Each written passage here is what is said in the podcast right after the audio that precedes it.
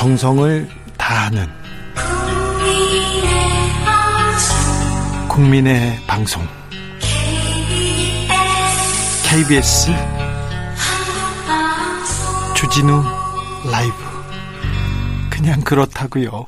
주진우 라이브 여러분과 함께하고 있습니다. 박근혜 정부 때 부동산 재개발 재건축 정책 하려고 했더니 박원순 시장이 껌껌이 반대해서 제대로 못했다는 김연아 위원님의 의견에 대한 최민희 의원님의 생각은 잠시 라디오 정보센터 다녀와서 들어보겠습니다. 조진주 씨. 코스피가 사흘째 상승세를 이어가며 전 거래일보다 팔 점 영삼 포인트 오른 삼천백이십 점 팔십삼에 거래를 마쳤습니다. 코스닥 지수는 영 점 삼이 포인트 내린 구백육십구 점 칠칠에 마감했습니다. 엘지전자는 오늘 이사회를 열어 칠월 삼십일일자로 엠씨 사업본부가 맡은 모바일 사업에서 철수하기로 발표했습니다. 엘지전자 주가는 차익 실현 매물로 이 점 오이 퍼센트 하락 마감했습니다. 정은경 중앙방역대책본부장은 오늘 코로나십구 정기 브리핑에서 지난주에 평가된 감염 재생산 지수는 일 점 영칠로 현재의 오백 명보다는 더 증가할 수 있을 것으로 본다고 말했습니다. 인천의 한 음식점에서 발생한 코로나십구 집단 감염이 어린이집으로 번져 확진자가 무더기로 나왔습니다. 해당 어린이집 오십 대 원장은 호흡 곤란 증상으로 병원으로 이송돼 치료를 받았으나 숨진 뒤 확진 판정을 받았습니다. 서울경찰청은 오늘 오후 세 시 피의자 신상공개 심의위원회를 열고 노원구 모녀살해 피의자 스물다섯 살 김태현의 얼굴과 이름, 나이를 공개하기로 했다고 밝혔습니다. 지금까지 라디오 정보센터 뉴스였습니다.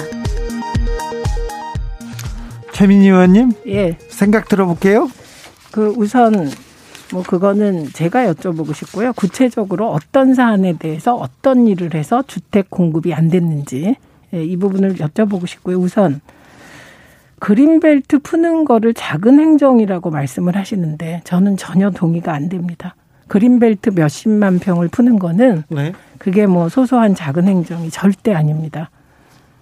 그리고 오세훈 그 전 시장은 거짓말을 하면서도 부끄러워하지 않는 것이 결국은 언론을 믿고 저러는 게 아닌가 되게 교만하게 느껴졌고요. 그래서 턱세훈이라는 별명이 생기셨더라고요. 그리고 오세훈 전 시장이 당시에 내곡동하고 송파하고, 이게 이제 보금자리 주택 문제가 있었습니다. 예. 그랬을 때 송파는 반대하고 내곡동을 먼저 추진하셨다는 거 아닙니까? 네. 근데 이게 왜 그랬을까요? 사람들이 궁금해하는 게 두 개 다 풀지 왜 그래? 이건 그 당시에 서울시가 풀 수 있는 정해진 그린벨트 해제 그 프로테이지가 있기 때문이 아닐까, 이렇게 봅니다. 그렇기 때문에 당연히 처가 땅이 있는 내곡동을 먼저 푼 거 아닙니까? 라는 의혹이 제기될 수 있고, 그런 의혹에 대해서 오세훈 전 시장은 이거에 대해서 답을 하셔야 되는 거예요. 말을 자꾸 바꾸실 게 아니라.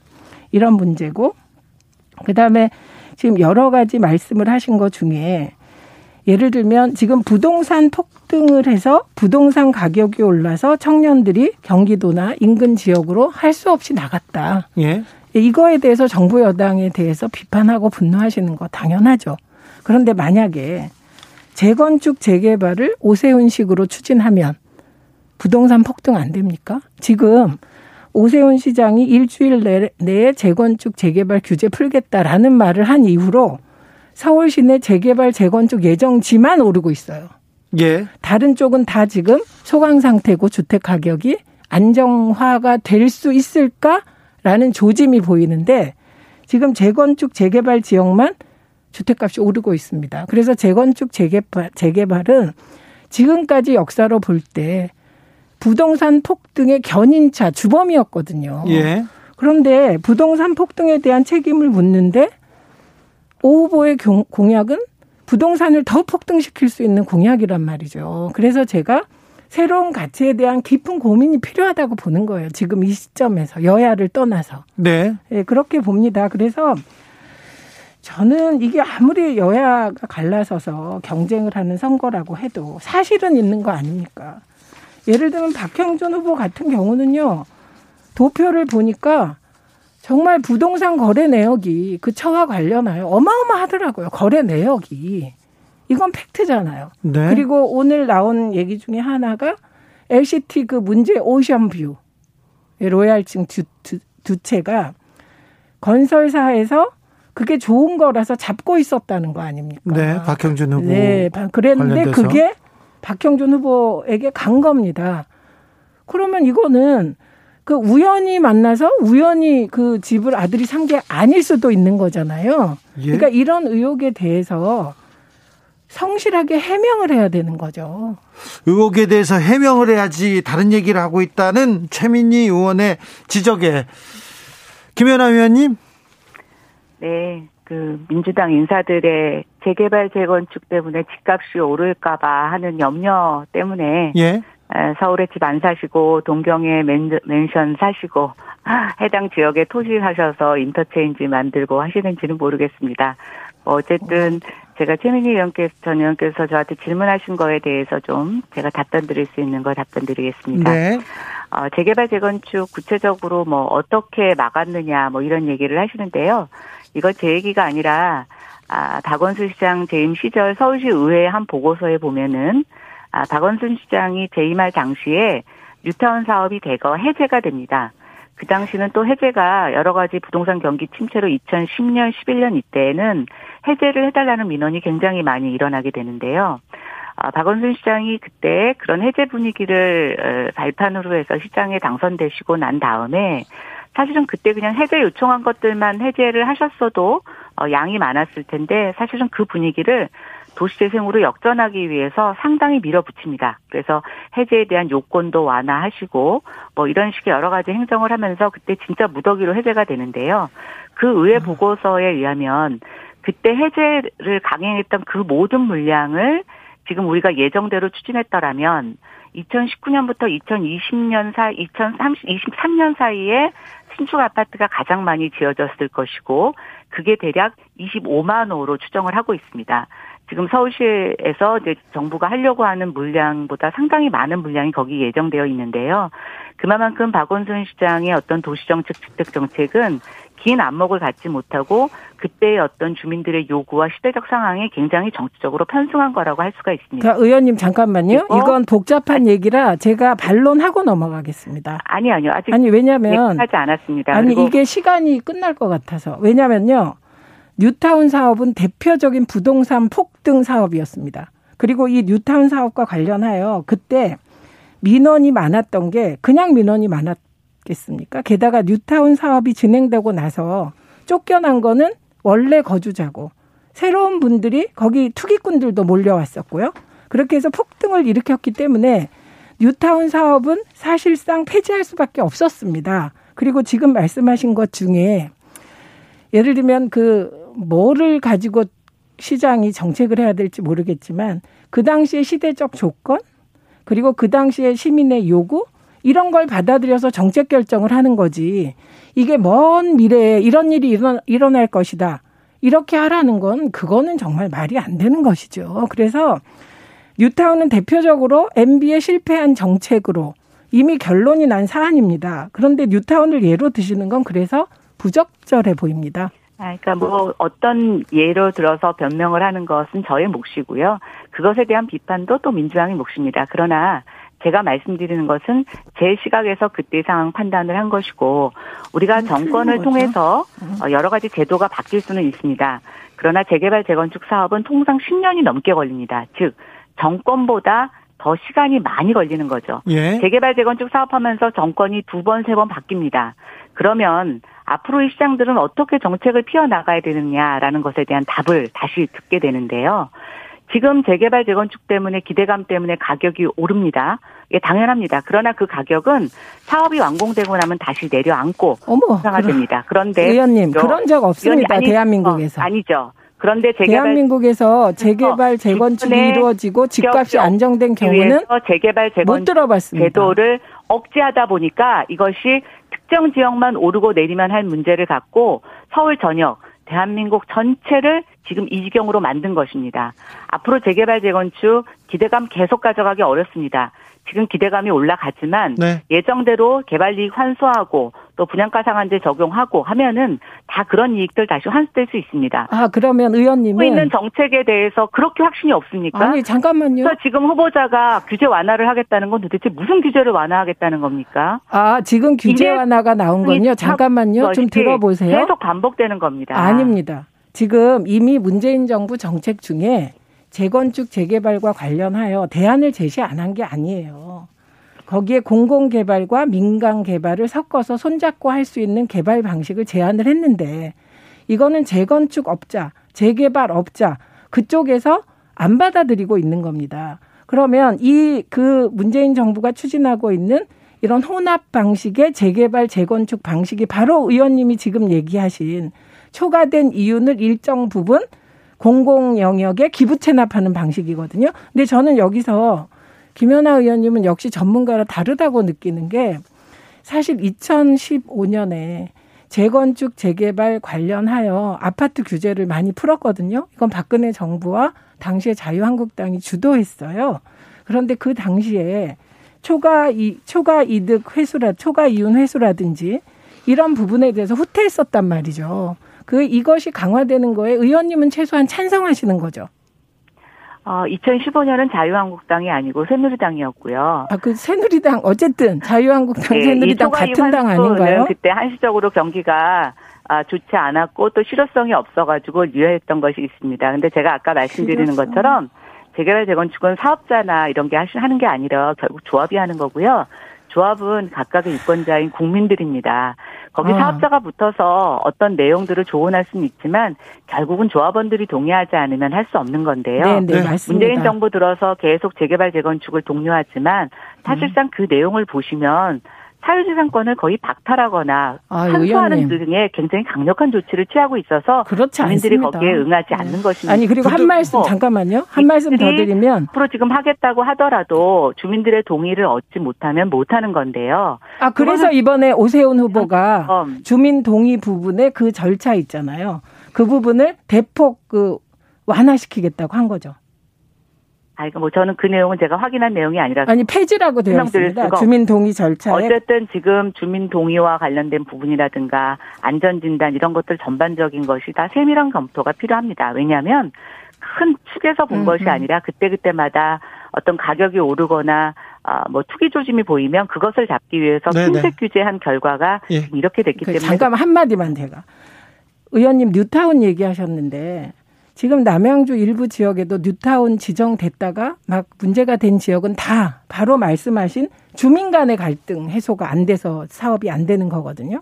그러니까 저는 이번에 오세훈 후보 공약 중에 주민 동의 부분의 일부 절차를 폐지한다는 부분은 이건 너무 그 이거야말로 그 대중 영합적인 거다. 위험하다. 이런 생각이 들더라고요. 그리고 오늘 토론회에서도 나왔는데 예를 들면 시정을 할 때 시장이 어떤 철학을 가지고 하느냐가 굉장히 중요할 것 같습니다. 예를 들면 태극기 집회에 나갔냐고 물어보니까 태극기 집회에 나간 게 뭐가 문제냐 이렇게 오세훈 후보가 말씀하시더라고요. 근데 저는 문제라고 생각합니다. 첫째는 반방역 집회여서 그렇고요. 두 번째는 극우적 집회에 오세훈 후보가 나가는 게 너무 안 어울리세요. 그런데 그게 뭐가 문제냐라고 말씀하시는 건 저는 좀 철학이 부재하다고 생각했습니다. 김연아 의원님한테 반론권 줘야 되겠습니다. 이거는. 네, 뭐 저는 철학의 문제 시민들이 판단하실 거라고 생각이 됩니다. 아니 정광훈 목사하고 국민의힘은 같이 아니, 합니까? 뭐 전, 아니요, 저는 뭐 그렇게 저희한테 프레임을 씌우시는 것 뭐 그러고 싶으시겠지만 거기에 아니, 그냥 여쭤보는 건데요. 저는 그것에 대한 반대 뭐. 공약, 그러니까 공, 공약할 수 있지만 하지 않겠습니다. 지금 이번 서울시 선거가 너무 그런 식으로 진흙탕으로 빠져드는 것에 저는 조금 더 우려를 표하고 있고요. 네. 누구든지 자기의 의사와 어떤 것들을 표현할 수 있는 자유, 저는 중요하다고 생각합니다. 네. 국민들도 마찬가지라고 생각하고요. 그러나 어떤 특정 집단에 반대하면 적폐가 되고 거기에 동의하지 않으면 사회적으로 굉장히 몹쓸 집단을 만드는 이런 풍토, 저는 그것이 없어져야 되고 그것을 요번에 그런 정부 여당의 어떤 여태까지의 국정 운영을 심판하는 선거가 이번 재보궐선거라고 생각합니다. 아유, 야, 빨갱이 프레임을 만든 건 국민의힘 쪽이세요. 자, 여기까지 하고요. 부동산 문제는 언제나 뜨겁습니다. 삼공공칠님께서 본질을 따지는 야당은 정책을 내놓지 않고 언론과 단합해서 현 정부를 물고 늘어지는 게 아닌지 묻고 싶고요. 여당은 정책 실패를 인정하지 않고 현실 감각 없는 무늬만 전문가들을 정, 전문가들에게 정책을 맡긴 거 아닙니까? 이렇게 묻습니다. 부동산 업계보다 못한 뒷북 정책이 뭡니까? 이런 얘기도 하는데, 자, 우리도 여기서 자 상대 후보에 대한 칭찬 한번 해봅시다. 최민희 의원님, 자, 오세훈 후보의 장점은 뭡니까? 포커페이스요. 포커페이스? 네. 패션과 언변 아니고 포커페이스요? 저는 아까 사실 바... 패션은 제가 잘 몰라가지고. 알겠습니다. 제가 눈이 없어요, 패션을 보는. 아니, 아무튼 그 포커페이스요? 네. 그거 말고 또 다른. 아니, 포커페이스는 진짜 중요한 거예요, 정치인으로서. 네. 자, 김연아 의원님, 네. 박영선 후보의 저희의, 저희의 네. 단점을 장점으로 해주시니까 정말 감사합니다. 박영선 후보의 이게 코페이스 그... 못해서 저희는 문제라고 생각하는데, 네, 네, 저는 어, 박영선 후보는 저도 한때 가, 여자 정치인으로서 어, 사선 굉장히 어려운 여건입니다. 한국 정치에서 여성이 사선을 한다는 거 쉽지 않은데요. 얼마나 많은 어려움과 유리천장이 있었을까. 또 장관까지 하셨잖아요. 네. 아, 저는 그것은 분명히 대한민국 정치사에서 높게 평가될 일이라고 생각됩니다. 그래서 네. 이번 서울시장 선거에서도 정말 떳떳한 경쟁, 예, 또 승패와 관련 없이 어떤 멋진 정치인으로 남아주셨으면 하는 바람이 있습니다. 이공팔일님께서 의고, 의혹이 사실이라면 온통 거짓말투성인데 지지를 받는다면 정말 이상한 선거판이군요.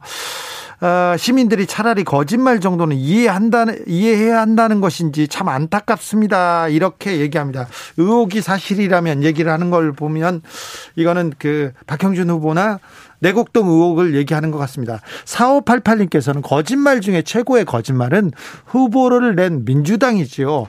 더 큰 거짓말이 있을 수 있나요? 누구의 거짓말을 거론하시나요? 이번 선거에 선거에서 오, 오 후보의 거짓을 논할 자격이 없는 사람들입니다. 완전 코미디입니다. 얘기합니다. 자, 최민희 의원님, 오세훈 후보가 거짓말 후보입니까?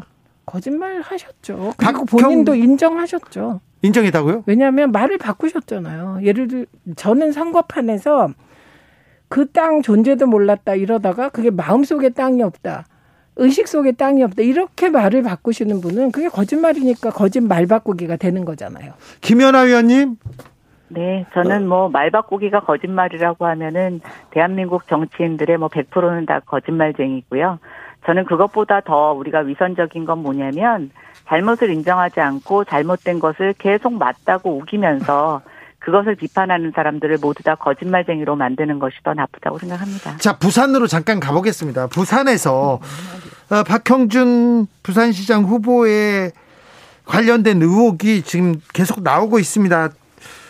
김연아 의원님, 어떻게 보고 계신가요? 네, 뭐 너무나 많은 의혹이 쏟아져 나오고 있어서 저도 예. 어, 다 체크를 못하고 있습니다. 뭐 체크하기가 아, 힘들 네. 정도로 많이 나오고 있어요. 아, 예. 네.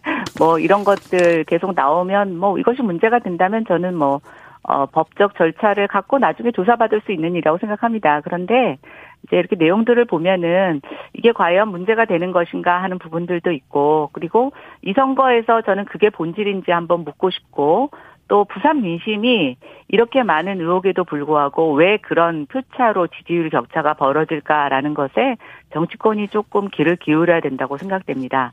아, 저는 옛날에 그 추미애 장관이 본인 아들과 관련된 여러 가지 얘기가 나왔을 때 정말 재미있는 표현을 쓰신 게 있는데 기억나는 게 있습니다. 확인되지 않은 의혹이라는 얘기를 쓰셨습니다.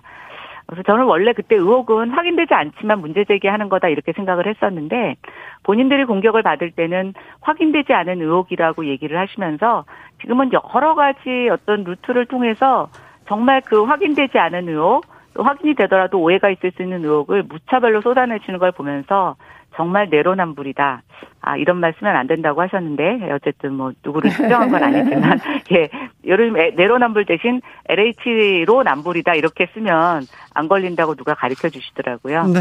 예, 그래서 네. 뭐 하여튼 모르겠습니다. 저는 뭐 유권자들의 심판을 겸허하게 받겠습니다. 그러나 이 선거 이후에 정치권은 정말 이번 사, 어, 선거를 통해서 많은 반성과 앞으로 어떻게 나가야 될지 고민해야 되는 시점이라고 생각합니다. 최민희 의원 마지막으로. 예, 우선 후보한테 집중하겠습니다. 네. 저는 다른 후보 아닌 사람들 하기 시작하면 끝이 없어요. 우선 그 거짓말을 만들었다는 건 전혀 아니고요. 내곡동 땅을 박영선 후보가 샀습니까? 박영선 후보 시집이 산 게 아니잖아요. 그리고 특히 뭐 측량 현장에 가구한 거 그거 안 중요하다고 하면서 말을 왜 자꾸 바꿉니까? 그리고 더 무서운 건 그 생태탕집 아들이 어머니가 어머니가 처음에 아들이 다칠까 봐 무서워서 언론에서 하도 전화가 와서 아 우리 모른다 이렇게 했다는 거 아닙니까? 그거를 한 언론사가 이십구 일에 인터뷰한 거를 며칠 지나서 보도해요. 그게 뉴스입니까? 그건 뉴스도 아니잖아요. 지난 거지. 그런데 그 생태땅집 아들과 어머니가 협박을 당하고 있다고 합니다. 네. 혹시 누군가 그 보수 세력이나 국민의힘을 지지하는 분들이 그런 일 하고 있다면 국민을 협박하는 일을 선거 기간에 하지 말아주시길 바라고요. 네. 박형준 후보는 성추행 공작 교사 아내에 대한 이 의혹이 마지막에 나왔는데요. 이게 그냥 나온 게 아니고 관련 사건의 판결문, 검찰 수사 기록에 들어 있습니다. 아내의 이름이. 네. 그러니까 이거는 꼭 답하셔야 될 것 같고요. 그리고 박형준 후보는 그냥 의혹이 아니라 본인이 인정한 것도 있습니다. 세금은 내고 등록 안 한 미등기 상태의 부동산에 대해서요. 그래서 저는 박형준 후보는 정말 말지 편집위원까지 하셨는데 진짜 실망입니다. 네, 알겠습니다. 정치적 원의 시점 여기서 인사드리겠습니다. 지금까지 최민희 전 더불어민주당 의원, 김연아 국민의힘 비상대책위원이었습니다. 감사하고요. 김연아 의원님 건강 챙기세요. 네, 감사합니다. 감사합니다. 고맙습니다. 정치 피로, 사건 사고로 인한 피로, 고달픈 일상에서 오는 피로. 오늘 시사하셨습니까? 경험해보세요. 들은 날과 안 들은 날의 차이. 여러분의 피로를 날려줄 저녁 한 끼 시사 주진우 라이브.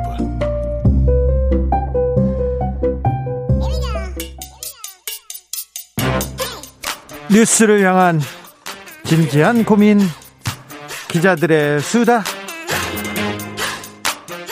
라이브 기자실을 찾은 오늘의 기자는 은지옥이요. 시사인 김은지입니다. 오늘 준비한 첫 번째 뉴스부터 가볼까요? 네, 검찰이 차규근 법무부 출입국 외국인 정책본부장과 이규원 검사를 기소했습니다. 이게 무슨 말이에요? 네, 두 사람을 기소했다라고 하는 건데요. 그러니까 유죄 신중을 가지고 재판에 붙였다라고 보면 됩니다. 그러니까 공수처와 검찰 사이에 검, 공수처가 할지 검찰이 할지 누가 수사할지 누가 기소할지를 두고 갈등이 있었던 사건인데 결국은 재판으로 넘겼다는 거죠. 네, 그러니까 그 주체가 검찰이다. 이게 핵심이라고 볼 수 있는 건데요. 네. 앞서 기자들의 수다에서도 제가 이 갈등에 대해서는 말씀을 드린 바가 있습니다. 그러니까 이 사건은 김학의 전 법무부 차관의 해외 출국을 막는 과정 에서 불법이 있었다 이렇게 검찰이 판단하고 수사에 들어갔던 사건입니다. 원래는 검사들이 김학의 그러니까 검사 출신 법무부 차관을 수사를 하지 않았어요. 한 번. 이천십삼 년, 이천십사 년 네, 두, 두 번이나, 번이나 그랬죠. 두 번이나 네. 이렇게 안 하고 그 다음에 큰 문제가 됐을 때도 조금 수사를 안 했거든요. 갑자기 그때 막 도망가려고 했잖아요. 네, 검찰 과거사위원회가 관련된 조사를 하고 그것이 수사로 바뀌는 과정이었었는데요. 그때 그렇게 해외 출국을 막는 과정에서 오히려 이제 검찰에서는 관련자들이 문제가 있다 이렇게 판단을 하고 수사를 하고 있습니다. 그러니까 국민들은 검사들이 검사 제식구 감사기로 검사들을 수사를 안 하는구나 이걸 중요하게 생각했는데 나중에 보니까 절차상의 문제가 있었다 이렇게 판단을 하고 있는데요. 그걸 언제부터 그렇게 절차를 잘 따지셨는지 아무튼 이게 가장 중요한 부분이 됐습니다. 네, 물론 뭐 절차도 중요하긴 한데 이제 네. 결과적으로 이 사건이 굴러가게 되었습니다. 네. 그런데 검사 등 고위공직자에 대한 수사 기소권은 새로 출범한 공수처가 가지게 되어 있잖아요. 네. 그런데 이 사건 그래서 수사하던 수원지검이 공수처에다가 지난달에 사건을 넘겼습니다. 그랬는데 근데 문제는 아직 공수처가 제대로 꾸려져 있지 않기 때문인 건데요. 검사가 없어요. 거기에 수사관이 없습니다. 예, 이게 계속 늦어지다 보니까 이제 겨우 좀 출범할 수 있는 상황이 되었는데 그래서 수사가 당장 가능하지 않다 이런 점을 내세워서 공수처가 다시 사건을 검찰로 보냈거든요. 검찰이 그래서 기소를 했다는 거죠. 네, 그렇습니다. 그런데 이제 공수처가 기소는 우리가 하겠다 이렇게 이야기를 하면서 중간에 갈등이 불거진 바가 있습니다. 예. 그래서 이에 대한 해석이 최근에 나오기도 했는데요. 예. 대법원 법원행정처에서는 해당 재판부가 법률 해석 적용해서 판단할 사항이기 때문에 이 갈등은 재판부에서 판단해라 이렇게 밝혔습니다. 네, 판사들이 하겠다는 거예요. 자, 그럼 법정에서 어, 다 터질 가능성이 높네요. 네, 그렇습니다. 왜냐하면 이제 피고인이 된 차규근 본부장과 이규현 검사가 검찰의 공소 제기가 위법 부당하다 이런 주장을 펼칠 가능성이 높기 때문인데요. 일단 검사들이 검찰의 공소 제기 부당하다 이렇게 얘기합니다. 네, 이제 그러다 보니까 이 판단을 먼저 재판부가 하고 그 다음에 재판 자체가 이뤄질지 말지가 결정이 될 것으로 보입니다. 네. 그리고 이제 공수처에서는 이번 사건을 계기로 사건 사무규칙 제정을 준비하고 있다라고 하는데요. 공수처를 만들 때만 하더라도 이러한 상황을 예상을 못했던 거죠. 수사 공백 사이에 다시 기소 어떻게 하느냐 이런 디테일한 아, 문제들을 거기까지 몰랐겠죠. 네, 이제 보완하기 위해서 이러한 사무규칙을 제정하겠다라고 하고 있는데요. 하지만 검찰에서는 반대 의견 밝히고 있습니다. 여기에서 중요한 중요한 사람이 하나 있습니다. 이성윤 서울중앙지검장. 이 부분 이성윤 지검장을 기소할지 안 할지 이게 가장 가장 관심사입니다. 네, 그렇죠. 지금 수원지검에서는 이 사건을 수사하고 있는데요. 이 지검장의 소환을 계속 요구했습니다. 그런데 이 지검장은 이 사건은 공수처가 해야 되는 거기 때문에 난 나가지 않겠다 이렇게 밝혀서 계속 검찰에 나가지 않았고요. 네. 이제 그런데 공수처가 지난달 칠일에 공수처장의 관용차를 제공해서 이 지검장을 면담했다 이런 사실이 드러나오면서 좀 비판을 받고 있는데요. 네. 공수처는 보안상 이유였다 이렇게 밝히고 있고요. 하지만 또 관련 기록들이 없어서 또 눈길을 끌고 있습니다. 이건 또 좀 약간 의아해하는 사람들이 많습니다. 그리고 이성윤 중앙지검장은 지금 검찰총장의 후보군에서 가장 앞에서 달리는 사람이거든요. 그래서 관심이 많습니다. 참 검찰이 어, 검찰이 어, 검사들에 대한 수사가 굉장히 좀 어, 뜨겁기도 하고 차갑기도 하고 때에 따라 달라요. 좀 그래 이 사건 보면 더 그런 그런 생각 듭니다. 네, 제 식구 감싸기다 이런 비판들을 항상 검찰이 사왔고요. 네. 사실 그러한 것들 때문에 공수처가 출범했던 것도 굉장히 큽니다. 네. 사실 김학의 사건의 본질도 검찰이 김학의 전 차관을 두 번이나 봐주면서 묻힌 일이었잖아요. 그렇잖아요. 예, 그래서 검찰의 제 식구 감싸기 대표적인 사례다 이런 지목을 많이 받았었는데 네. 당시만 하더라도 검찰 내부에서 검찰이 부끄럽다 이런 목소리가 제 기억으로는 별로 없습니다. 검사들은 또 이런 거 있잖아요. 제 식구 감싸기 사기 다 절대 검사가 검사를 봐줘야지 그러면서 그냥 암묵적으로 넘어가곤 했어요. 네, 그러니까 이제 외부와의 각을 잘 세우는 검찰이 내부 비판에 너무 인색하다 이런 인색했죠. 네, 네, 인상을 지울 수가 없는데요. 인색했죠. 예. 네, 최근에 또 그런 사례가 하나 더 있더라고요. 최근에 윤석열 전 검찰총장 네. 정치행보가 있는데요. 예, 그동안의 검찰의 독립성, 중립성을 검찰 스스로 굉장히 강조해왔는데 또 이것에 대해서는 내부 비판의 목소리가 굉장히 적습니다. 한 검사가 이 글을 썼죠. 이런 글을. 네. 박철환 대구지검 안동지청장이 지난달 삼십일일 검찰 내부에 이를 비판하는 글을 처음으로 올렸습니다. 네. 전직 총장이 어느 한 진영에 참여하는 형태의 정치활동은 아무리 생각해도 법질서 수호를 위한 기관인 검찰의 정치적 중립성과 독립성에 대한 국민적 염원과 모순되어 보인다. 라고 썼는데요. 그런데 이제 정작 이 글에 네. 달린 댓글은 윤석열 전 총장 편을 드는 내용이 많았다라고 머니투데이가 보도하고 있습니다. 네. 이런 내용들이 있는데 윤 전 총장은 누구보다 정치적 중립을 위해 노력하다가 내쫓기듯 나갔다.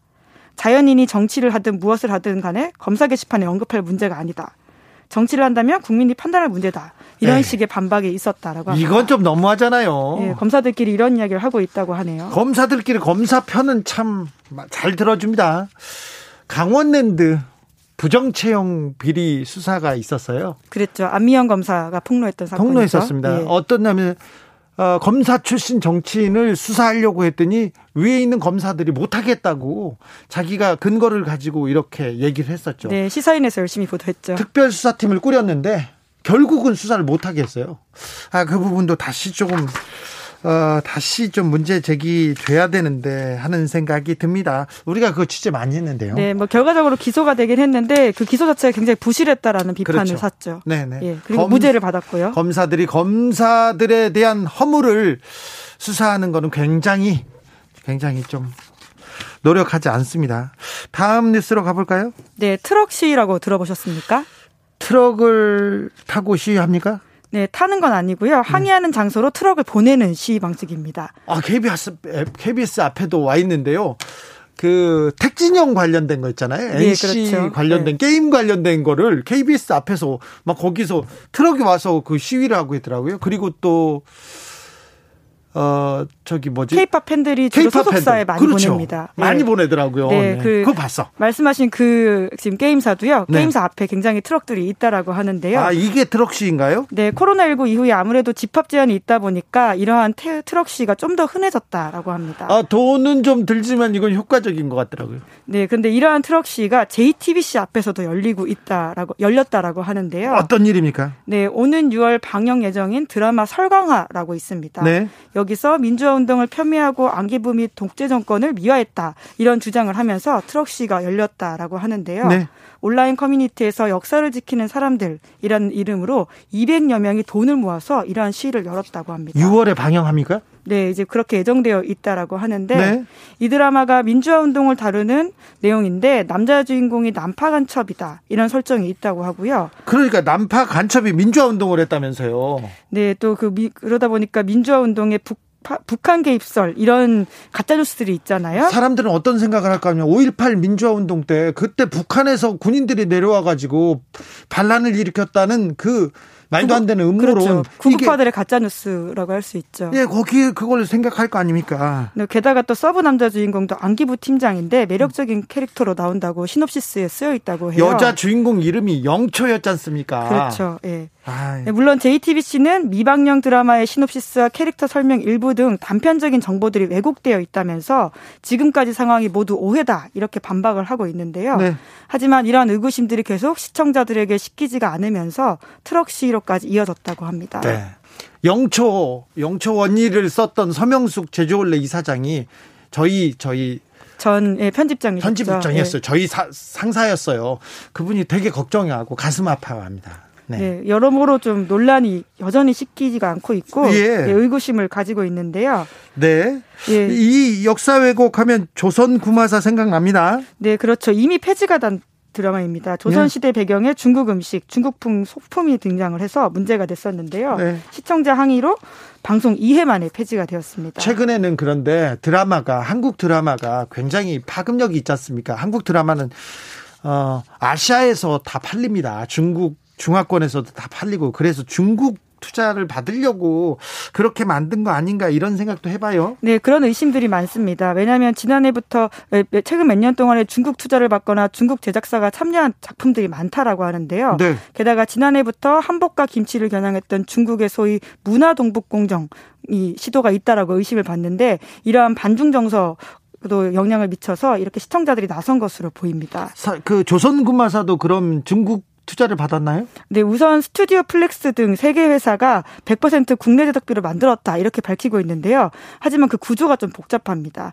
그 관련된 회사의 모 회사인 와이지 엔터테인먼트의 지분 일부를 중국 텐센트 등 이런 곳에서 돈을 내서 합작 투자했다고 하거든요. 그렇죠. 중국에서 뿌리를 찾아가면 있는 거죠. 중국에서 연예권에 연예계에 투자 많이 했어요. 그래서 아 관여가 있을 수 있군요. 네, 그래서 조선구마사의 작가도 의도적으로 역사 왜곡을 하지 않았다. 이렇게 해명을 했지만 제작 과정에서 안일했음은 인정했다고 합니다. 네. 네, 게다가 또 최근에 티비엔의 빈센조라는 작품에서는 거기 송중기가 중국 비빔밥을 먹었다면서요. 네, 그렇죠. 좀 황당한 설정인데 논란이 되자 제작진은 피피엘을 중단하고 문제가 된 장면을 오티티 서비스에서 내렸다라고 합니다. 아, 일구이팔님께서 말도 안 되는 사실을 굳건히 믿는 사람들이 많은 상황에서 오해받을 만한 드라마를 만드는 거는 좀 더 깊게 생각해야 했어요 얘기하는데 아, 청취자 들의 그리고 시민의 말에 좀 귀를 기울이는 게 맞는 것 같습니다.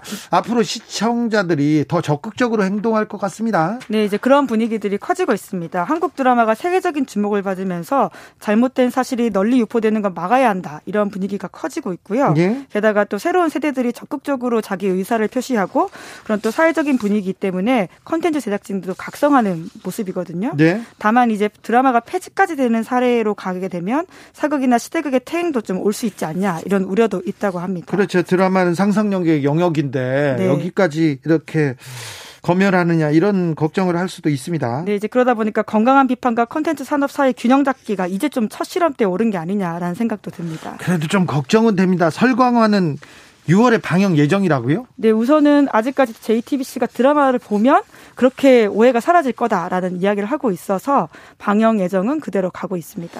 그래도 북한에서 간첩이 민주화운동에 나섰다 이거 군사정권에서 계속해서 학생들, 민주화운동 하던 사람들을 폄훼할 때 이렇게 만들던 얘기인데 그걸 어떻게 드라마한다는 거 걱정이 됩니다. 우려가 돼요. 마지막으로 만나볼 뉴스로 가볼까요? 네, 동물권을 강조한 경찰 수사 지침서가 나왔습니다. 아, 이거 참 잘했다고 생각해요. 우리 시대가 한 걸음 나아가고 있다, 이런 생각합니다. 동물권에 대한 높아적 사회 높아진 사회적 인식에서 비롯된 겁니다. 네, 그렇죠. 경찰 수사 지침서인 동물 대상 범죄 벌칙 해설 개정판이 최근에 나왔다라고 하는데, 예? 오 년 만에 경찰청이 개정한 수사 지침서입니다. 수사를 이렇게 해라, 이렇게 만든 겁니다, 경찰청에서. 네, 그래서 경찰관이 동물 대상 범죄 신고를 접수할 때는 객체가 동물이라는 이유로 경시하거나 범죄 구성 요건에 해당함에도 반려하는 행위는 절대하면 안 된다, 이제 이렇게 쓰여 있다고 해요. 예? 그러니까 실무를 하는 경찰관이 이제 이 내용을 숙지해가지고는 동물 범죄도 제대로 처리해야 된다라는 내용이 들어있는 거죠. 그 전까지는 아이고 내 내 재산이야, 내 재물인데 내가 내, 내 소유, 예, 내 소유물 가지고, 예, 내가 알아서 하는 걸 잡아먹든 무슨 상관이야, 이렇게 하면 경찰이 그냥 돌아가곤 했어요. 네, 그래서 이번 수사 지침서 이런 내용이 있다고 하는데요. 동물을 보호하자는 주장을 애완동물을 유달리 사랑하는 사람들의 특이한 의견쯤으로 치부해서는 안 된다라고 쓰여 있다고 합니다. 그렇습니까? 그러니까 이게 굉장히 의식이 바뀌었다라고 볼 수 있는 건데요. 이 개정, 이 법을 개정해야 된다는 지적 오랫동안 계속되었었어요. 네, 동물학대 사건들이 계속해서 늘어나면서 그러한 인식들이 올라갔고, 하지만 경찰관들도 적극적으로 좀 개입하는 경우가 드물어서 이제 해당 사건을 제대로 교육시키자라는 의미에서 나왔다라고 하고요. 게다가 동물학대 사건은 가정폭력이나 기타 폭력범죄의 징후가 될 수도 있다는 점에서 절대 사소한 일이 아니다라고 합니다. 절대 사소한 일이 아닙니다. 네. 어, 경기도에서 한 한 청년이요, 지나가는 개를 마구 때렸나요? 아니요, 돌로 쳐 죽이는 아... 일이 한 번이 아니라 연쇄적으로 있었어요. 그 친구가 나중에 보니까 굉장히 잔혹한 잔혹한 범죄자가 돼 있었던 것을 제가 취재하고 확인하면서 굉장히 가슴 아팠습니다.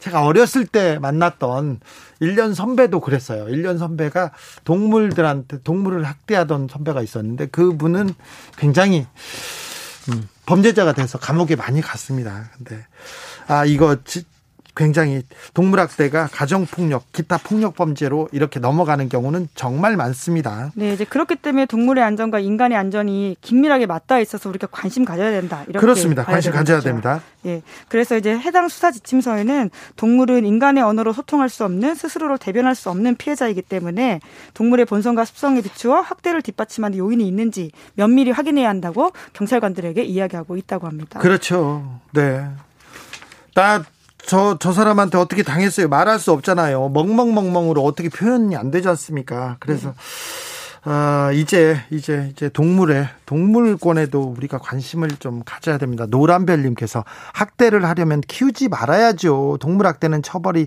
강화돼야 합니다. 그렇습니다. 강화됩니다. 그러니까 내 개라도, 내 고양이라도 학대하거나 이 그 이 폭행, 폭력, 폭력하지 않습니까? 처벌받을 수 있습니다. 네, 감옥, 그렇죠. 감옥 갈 수도 있다는, 네, 거. 형사처벌 받게 됩니다. 어, 그, 그, 유념하셔야 됩니다. 네, 기자... 그래서 이번 수사 지침서가, 그래서 국가기관이 그걸 인증했다라는 게 핵심이라고 볼 수 있습니다. 그렇습니다. 네. 동물권, 동물보호법으로 우리가 한 걸음 더 갔다는 거 김은지 기자가 말씀드립니다. 기자들의 수다, 시사인 김은지 기자와 함께했습니다. 감사합니다. 네, 감사합니다. 교통정보센터 다녀올게요. 공인혜 씨.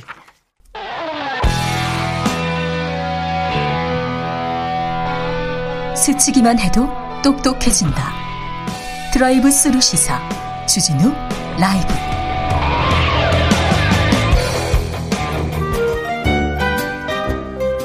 민생이 먼저다. 함께 잘 먹고 잘 사는 법 찾아보겠습니다. 민생과 통화했느냐, 생생민생 톡. 안전하서나 민생생각 안진걸 민생경제연구소장, 어서 오세요. 네, 안녕하십니까. 뭘 그렇게 들고 계세요? 오늘은 피켓이 하나도 아니어서 두 개. 두 개 들었네. 예. 오지게 안 터진 오지, 오지게 비싸기만. 아, 네. 안 터져, 비싸, 속 터져. 이 통사 정부는 팔부지 문제 해결하라. 오지게 안 터지는, 예, 오지. 불통을 보상하고 중저가 요금을 내놓고 팔부지 단말기로도 엘티이 가입을 하게 해달라. 진짜 오지게 비싸기만, 예, 해요. 오늘 에스케이텔레콤 앞에서, 예, 제가 직접 제가 에스케이텔레콤 본사를 너무 좋아합니다. 네. 왜? 통신요금 내려달라고 지금까지 한 백 번은 간 것 같아요. 우리 소장님은 참 대기업 본사 앞 진짜 예, 좋아해. 예, 예. 네. 근데 오늘 이 피켓을 아끼기 위해서 네. 뒤에는 또 우리 중소상공인들 너무 여전히 힘들다. 네. 재난지원금 들어오고 있지만 네. 손실보상 소급 적용 임대료 어떻게든 분담해야 된다. 네. 이번에 서울시장 후보 중에 박영순 후보 같은 경우는 임대료 삼십 퍼센트 인하를 들고 나왔습니다. 예. 근데 그것도 사실은 의미는 있지만 모자랍니다. 왜냐하면 캐나다는 칠십오 퍼센트를 깎아줬잖아요. 정부가 오십 퍼센트를 내주고 건물주가 이십오 퍼센트를 분담하니까 세입자는 이십오 퍼센트만 냈거든요. 네. 근데 어, 박영순 후보는 삼십 퍼센트만 인하한다고 하니까 근데 그거라도 얼른 해달라라는 요구가 있는 거고요.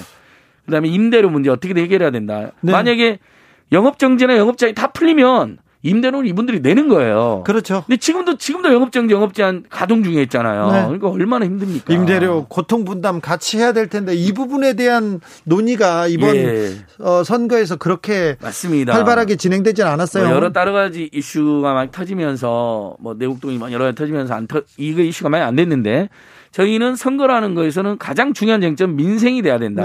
네. 재난지원금 누가 주냐 안 주냐. 주면 얼마나 주냐. 이런 게 굉장히 중요한 이슈거든요. 예.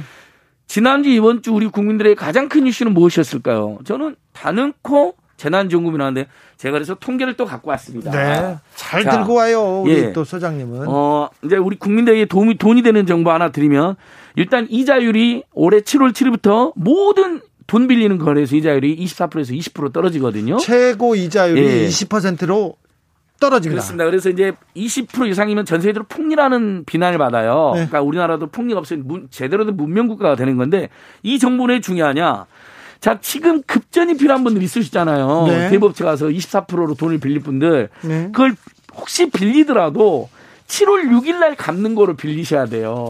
무슨 말인지 아시죠? 칠월 육일 날까지만 이십사 퍼센트, 이십사 퍼센트 요금 적용하고 네. 이자율.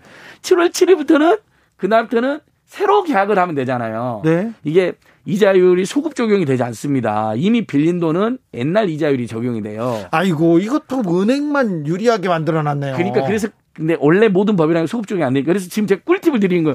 혹시 카드사나 대법체 같은 데서 이십 퍼센트 이상의 금리를 빌려야 될 상황이시면 칠월 육일 날까지 일단 상환하는 거로 상환하는 거 정도로 어, 빌리시고 칠월 칠일부터는 이십 퍼센트 이하로만 법에 의해서 정해졌으니까.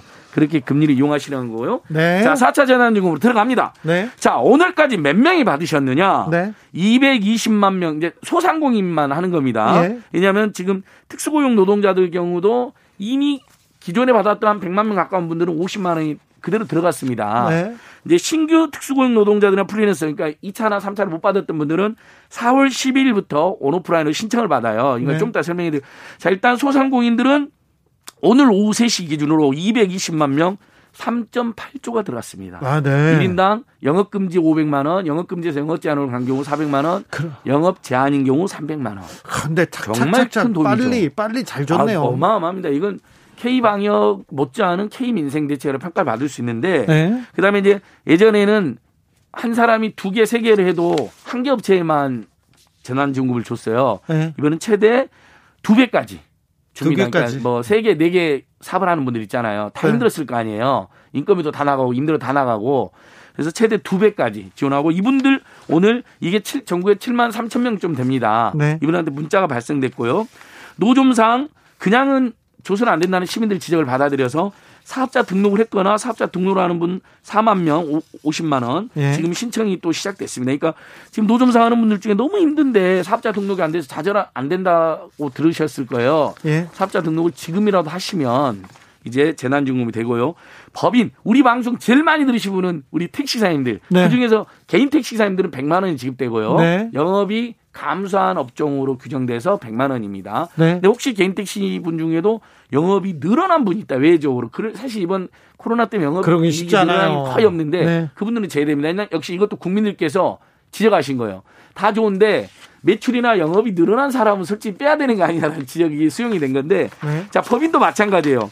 법인 매출이 늘어났잖아요. 그럼 못 받아요. 근데 아, 네. 법인 매출이 늘어날 리가 없겠죠. 대기업만 늘었어요. 그러니까 택시, 택시, 택시는 대부분 소, 중소기업이니까. 네. 그래서 대부분 들어갔는데 팔만 명이 칠십만 원. 예. 근데 택시기사는 주냐, 관광버스 전세기사는 안 주냐고 또 이분들이 문제를 많이 했어요. 그래서 관광버스 전세버스 기사님들도 칠십만 원. 잘했네. 그래서 이렇게 굉장히 사각지대가 이번에 줄어들어서 영점오 헥타르 농민들이랑 급식농가, 하이농가도 지원이 되잖아요. 네. 굉장히 이번에 꼼꼼해진 거예요. 다만 우리 방송 들으시는 또 소상공인이나 특고나 프리랜서가 아닌 분들이 이렇게 지적을 할 겁니다. 네. 아, 먼저 특고 프리랜서는 이미 받은 분들은 이미 지급이 되고 있고요. 네. 이 차, 삼 차 때.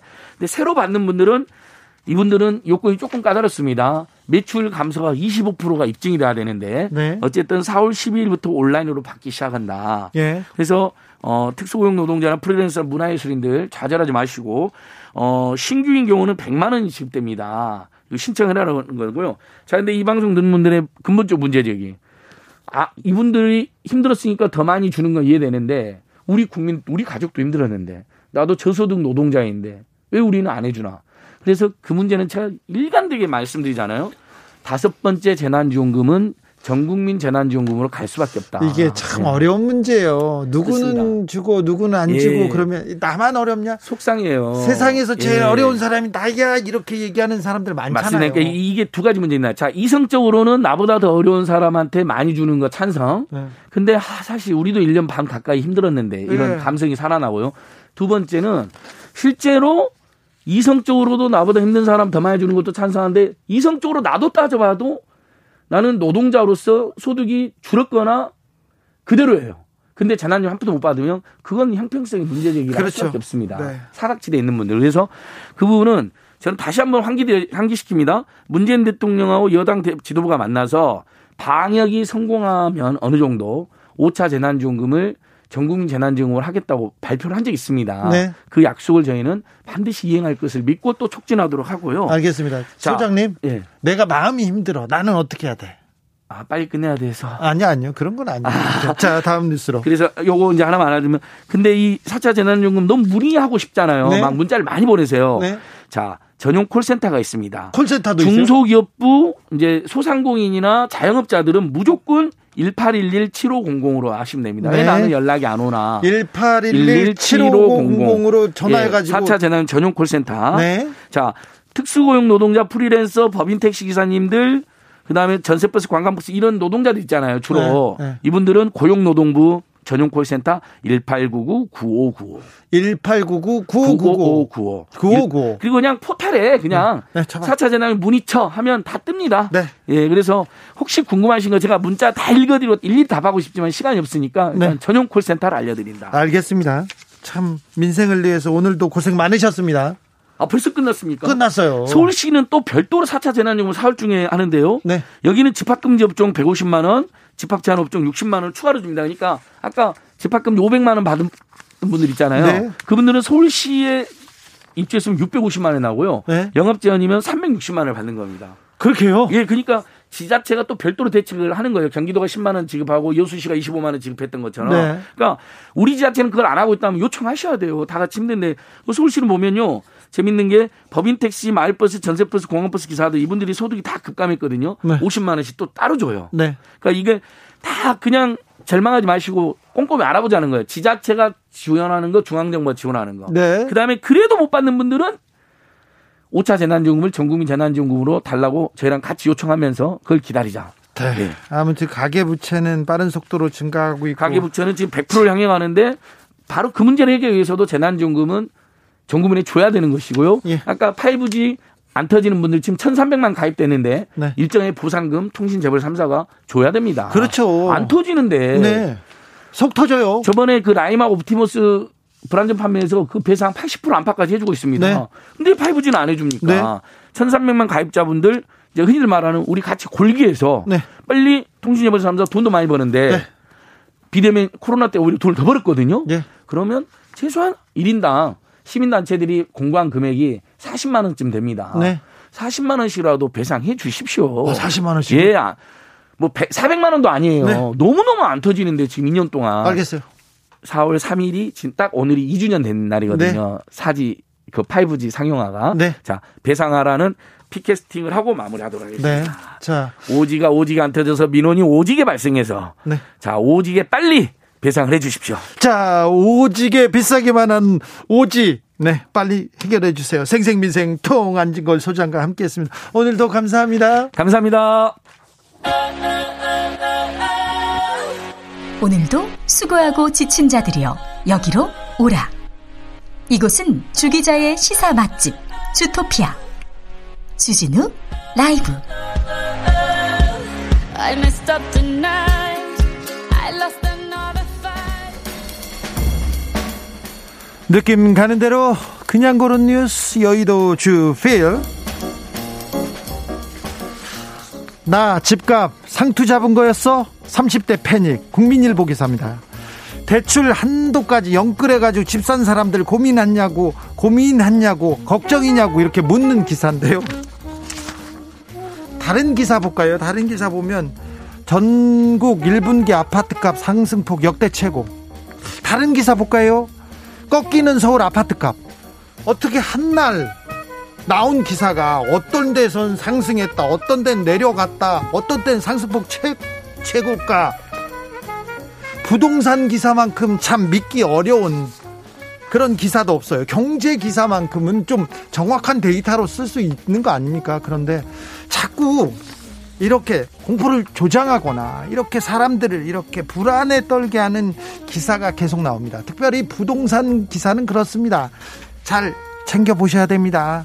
자, 부동산 기사 챙겨보셔야 됩니다.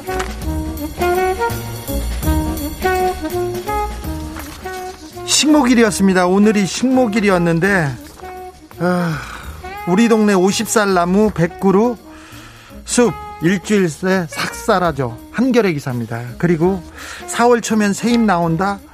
기후변화에 식목일 삼월로 옮기나. 중앙일보 기사인데요. 벚꽃이 역대급으로 일찍 폈다고 하죠. 삼월 평균 기온이 빠르게 오른 탓인데요. 꽃만 핀 게 아니라 나무 생장 시간표도 갈수록 이렇게 당겨지고 있습니다. 당겨지고 있습니다. 그래서 어, 사월 오일 식목일을 삼월로 옮기자는 주장에 힘이 실리고 있다고 합니다. 자, 언땅 놓고 입눈 트기, 눈, 입이 트기 전에 나무를 심는 게 적기라고 합니다. 그래야 뿌리가 단단히 자라고 에너지를 집중해서 이렇게 양분과 수분을 빨아서 잘 클 수 있다고 합니다. 어, 천구백사십 년에 비해서 지금 어, 이 점 삼 도, 약 평균 기온이 이 점 삼 도, 삼월 평균 기온이 올랐다고 합니다. 계속 기온 상승 가속화될 것 같아서 식목일을 한 이, 삼 주 당기는 방안 검토하고 있다고 합니다.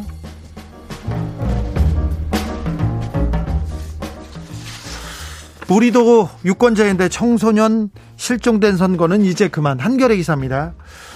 아, 지난해 사월 총선에 이어 이번 재보궐선거도 선거 연령 열여덟 세로 낮췄습니다. 만 열여덟 세면 선거를 치르고 있어요. 교복 입은 사람들도 상당한 수가 유권자예요. 그런데 유권, 청소년 유권자는 완전히 선거에서 배제되고 있다고 해서 청소년들이 우리 공약은 뭐가 있나 꼼꼼히 살펴봤는데 애초에 청소년이란 단어 자체도 찾아보기 힘들다고 굉장히 안타까워하고 있습니다. 우리 아이들 좋은 세상 만들어주겠다고 하면서 청소년 유권자는 후보를 선택하는 존재가 아니라 뭔가 대신 해줘야 하는 존재로 대상화된 것 같아서 안타깝다는 청년들의 외침이었습니다. 비와 박진영이 불렀습니다. 나로 바꾸자 들으면서 오늘 주진우 라이브 마무리하겠습니다. 저는 내일 오후 다섯 시 오 분에 돌아옵니다. 지금까지 주진우였습니다.